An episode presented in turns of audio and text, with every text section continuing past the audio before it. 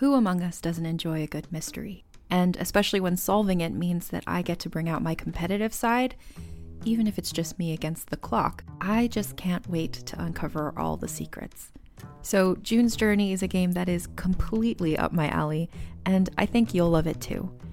In June's Journey, a hidden object mystery game, you play as June Parker, who's on a quest to solve her sister's murder and uncover her family's many secrets.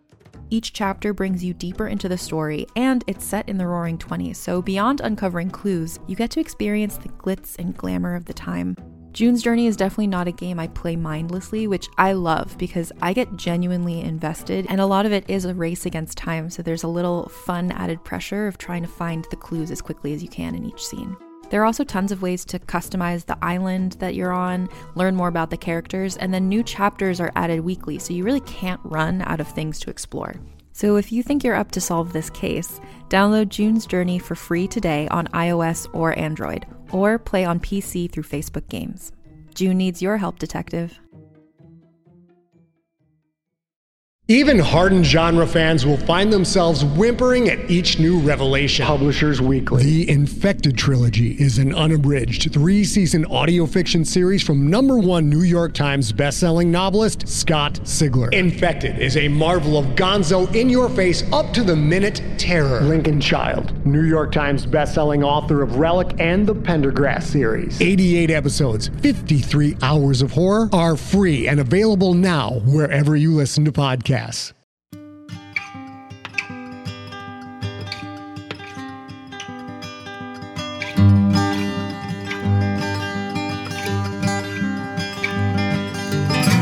Hello and welcome to the Drabblecast, episode 281. The Drabblecast is a weekly audio fiction magazine that brings strange stories by strange authors to strange listeners, such as yourself. I'm your host, Norm Sherman. Well, I'm on the road for the next couple weeks, across the big ass rectangles of the United States Midwest, biking various trails with fly rod in tow on my way to Utah, where paleontologist and kick ass Drabblecast fan Dean Ernest has invited me to come help dig up dinosaur bones. How can a sane human being say no to that? Broadcasting this show from Bloomington, Indiana, where I teamed up with Drabblecast tech guru and archivist Tom Baker to read this week's stories. And what glorious stories they are indeed. This week's show, a double header special spotlighting longtime Drabblecast favorite Frank Key. Frank's a baffling British blogger and broadcaster that you've heard pop up here and there on the show for years. Most recently, when we plugged his latest collection of short stories, Brute Beauty and Valor and Act, Oh Air, Pride, Plume, Here, Buckle, in December. This week we bring you two stories which have previously appeared on Frank's website, hootingyard.org Pabstus Tack and the Breadcrumbs Man. And as always with doubleheader specials, the stories will be followed by an author's note recorded by the author himself. You know you're dying to hear what deranged methodology Frank Key must employ, what color spotted mushroom he must ingest, what hideous bat faced god he must sacrifice the occasional bound and gagged homeless person to in order to do what he does. So stick around for that. Gather round, ye drabble folk, and hear ye, hear ye, this trembling bard's tale of yore. Without further ado, we bring you Pabstus Tack by Frank Key.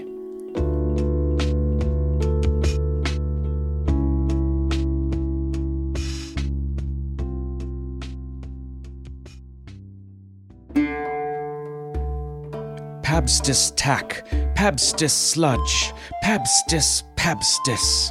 Of him we sing. We sing his praises, it seems to me, for want of anything better to do. Pabstus Tack sits on his great golden throne, belching out light, a blinding light as gorgeous as it is uncanny. And yet, it is an impure light, that is for certain, for with Pabstus tack comes Pabstus sludge. It is the latter who is the source of those scarcely perceptible, low, booming noises, grave and deep and sinister. When Pabstus, Pabstus was installed on his throne, there was carnival and carousing. Fools danced around maypoles, and jesting roisterers roistered and doistered as if tomorrow would never come. No one has ever been able to count the pies that were cooked that day. Many, many people drowned at the swimming gala at the old, crumbling outdoor pool. And ravens were seen hovering in the sky. A post office person stuck pictures of Pabstus tack to his hat and was chased across the fields by happily screeching children. But was there a trace of desperation in their screeching? And tomorrow did come, of course, as everyone knew it had to. That was when the first rumbles were heard of Pabstus sludge. To appease him, the throne was moved to a higher point on the hill, just above the coppice, where moles betrayed their presence in their usual mole like way. A gang from the tavern headed thither armed with rifles, until Pabstus Pabstus made it known that moles were sacred and must never be harmed. Some say the men turned their rifles on themselves in terror. Terror, it is said, is the only proper response to Pabstus tack and to sludge. Wrapped up tight in their cardigans, hanging tilly lamps from the rafters of their cabin, the braver villagers plot his overthrow. Turnips are chewed. Cigarillos dangle from the soot blackened lips of the vanguard. Secret anthems, never written down, are mumbled rather than sung. Food poisoning has wiped out most of these souls since Pabstus, Pabstus first emitted his light in his booms 17 years ago. The throne has been moved again, moved and reinforced. Now it is perched on a sort of concrete veranda by the edge of a lake in which only puffy and bloated fish may swim. Larval creatures are strewn on the shore, watched over by one of Pabstus Tack's lieutenants. The air is thick, clotted, far too hot for this region. With each faint boom from Pabstus sludge, the shoreline creatures twitch. It is never dark here, thanks to Pabstus tack. Between the lake and the coppice lies the village. A deranged tangle of overhead wiring stretches beyond the horizon, supported on high wooden poles which sway and creak in the constant wind.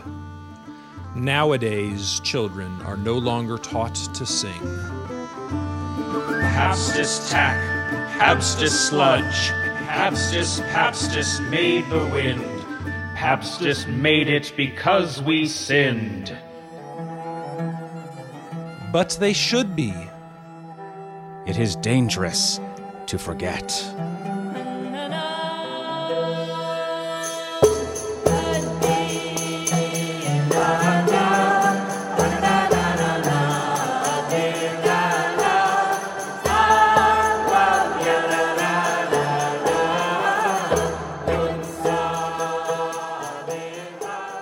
Normally, when I write my stories, they begin with a title and maybe a few words or a phrase snatched from nowhere or that just comes swimming into my head. Quite by chance, both of the stories on this show, I'm very clear about where the inspiration came from because they're both modelled on stories by other people. When I begin writing, I have no idea of where it's going to go or what the end is going to be. So, with both of these stories, I had this model in mind, but what then happened happened as I wrote. I never redraft anything. I'm happy with each sentence before I move on to the next one. Sometimes I might write an entire paragraph. I like to have each sentence crafted to the best I can craft it before I move on to the next sentence. That gives me time to follow my nose as to where the story's going to go. And I'm often not really entirely clear at all, which probably is apparent when you read some of them. The Return of Pabstus Tack is absolutely based on The Return of Martin Guerre, which was a film, a French film starring Gerard Depardieu, which was remade, an American version uh, was remade as Sommersby, or Summersby, uh, with Jodie Foster. Now, whether there's an original um, novel or short story that they're both based on, I don't know. Um, and in fact, I've never seen either film. But what I do know is that the idea is that Martin Guerre, or Sommersby, is this soldier returning from the war long, long after he left, returning to his village. And it's not actually clear is this the man who went away or is it someone else? Is it an impostor in his place? So that was the basic idea behind the return of Pabstus Tack, the idea of this man coming back from a long time away. Pabstus Tack is a name I use quite often in my stories. And whereas there are other characters like Dobson, the out of print pamphleteer, or Tiny Enid, the plucky, club footed fascist tot, who have quite defined, are quite defined as characters. Pabstus Tack uh, is really just a name, and I can't remember from one story to the next who he is. So maybe that's quite appropriate, given that we're not sure that the Pabstus Tack who went away is the same as the Pabstus Tack who came back. The Breadcrumbs Man by Frank Key.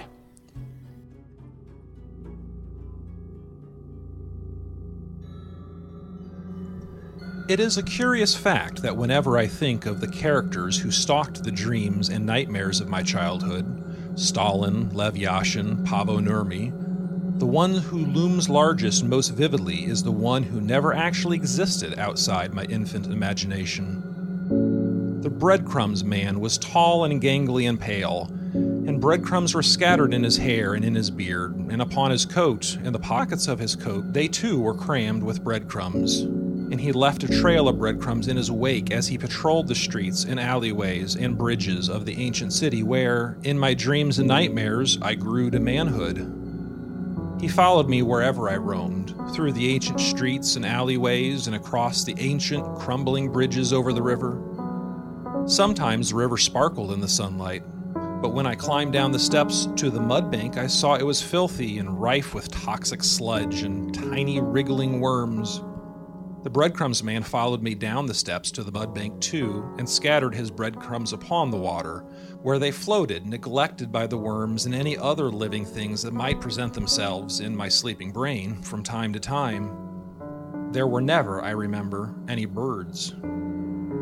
He always remained behind me, the breadcrumbs man, and if I turned to speak with him, he stood stock still and averted his gaze, shunning me so the words caught in my throat. But what would I have said? With Stalin and Lev Yashin and Paavo Nurmi, I would have long and animated discussions about communism and football and long distance running. But I mixed them up, so I would talk to Stalin about football, to Lev Yashin about long distance running, and to Paavo Nurmi, the only non communist of the trio, about communism. Sometimes, when I woke, I would recall these conversations in great detail and write accounts of them in my jotter, complete with stage directions. I remember thinking that one day, in years to come, I could mold these dialogues into a dramatic presentation and take the theaters of the land by storm. And years later, when I'd grown to manhood, I came upon the jotter one day in a chest stuffed with memorabilia and I read a few pages and shook my head and guffawed, for it was all nonsense and witless nonsense at that. Yet the breadcrumbs man, who never spoke, and to whom I could never utter a word, the breadcrumbs man haunts me to this day. He no longer appears in my dreams and nightmares, and has not done so since one summer afternoon in my early teens. I was at a picnic in a bright and buttercup splattered field, and replete with sandwiches and sausages and pastries and pickles, I fell into a doze. I found myself striding purposely across the most crumbling and ancient of the crumbling and ancient bridges across the river. I sensed that the breadcrumbs man was following me, and I turned my head momentarily to confirm that it was so. I quickened my pace. He did likewise. Then we were at the docks. I had never visited them before. There were huge tankers and container ships, some with hammer and sickle emblem daubed on their sides, and then there were smaller boats, fishing smacks and tugs and rowing boats. And for the first time, there were birds. Gulls screeched, guillemots tumbled and swooped, auks and skuas soared. I looked behind me. There was the breadcrumbs man, somehow paler than ever, almost a ghost, and again for the first time, he looked directly at me. His eyes were milky and blind and terrible. Suddenly, he emptied his pockets of breadcrumbs and shook the breadcrumbs from his hair and beard. The gulls and guillemots and auks and skuas descended in a frenzy of scavenge and peck, a blur of birds in which the breadcrumbs man was engulfed. When the birds flew away, he had vanished. I never saw him again. In the bright field, I woke. I cracked open a can of squelcho and slurped it down. My mother was packing things away in the picnic basket. I am going to be an ornithologist, I declared. I am not an ornithologist.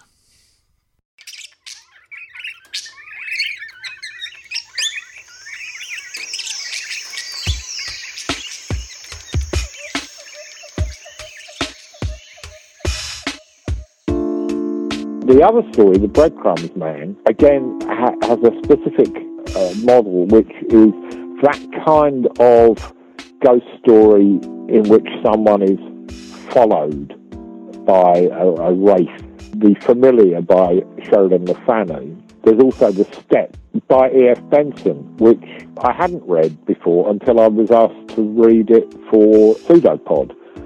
So I quite like the idea of this tension and anxiety of being followed around by something that you can never quite see or never quite place, which isn't really anything that happens with the breadcrumbs man, but that was my starting off point.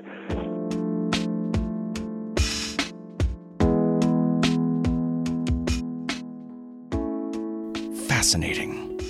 It's understandable that Key would rather not implicate himself in the sudden disappearance of any homeless, I suppose. One thing I love about Key's writing is the ever growing mythos he's constructed, intentionally or not, by sometimes alluding or making reference to other characters, places, or things in his body of work. It's just enough to make you wonder, at the back of your mind, if there's some greater design to all this preposterousness, not unlike real life itself. Another thing I love about it is the sheer mastery of understatement that pops up throughout, subtle and so totally British that Key wields and waves about with precise recklessness, like a chainsaw cackling into the night in a fashion reserved for the brilliant and clearly clinically insane.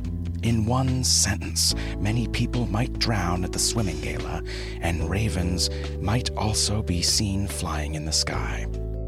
If you're not paying enough attention, you just might miss the larval creature twitching on the shoreline. Well, we hope you enjoyed. If you did, throw us a donation via the PayPal or credit card links off our website, drabblecast.org. It allows us to pay authors, pay for our production costs, equipment, web space, and it goes a long way, trust me. Much appreciated. All right, moving on to our 100 character story winner this week. Algernon Sidney is dead with this one here. Jack had his head in the clouds and his feet on the ground. He wasn't a remarkable man, he just never saw that airship anchor.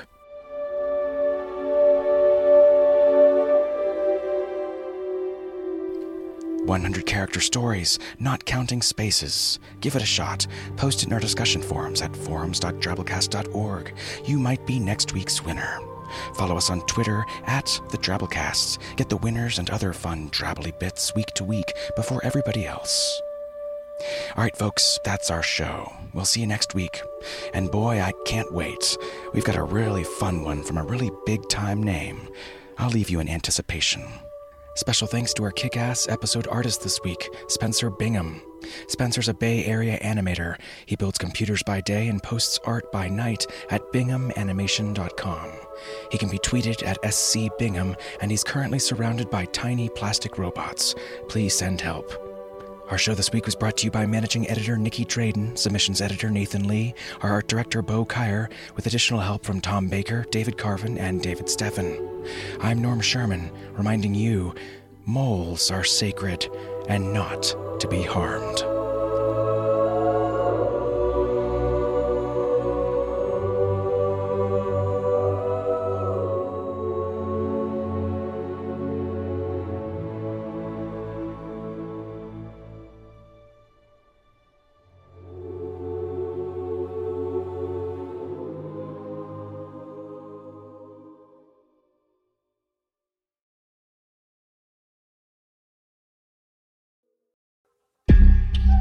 Hey, it's Mae Whitman, and I play Frankie in the new Realm podcast, The Sisters.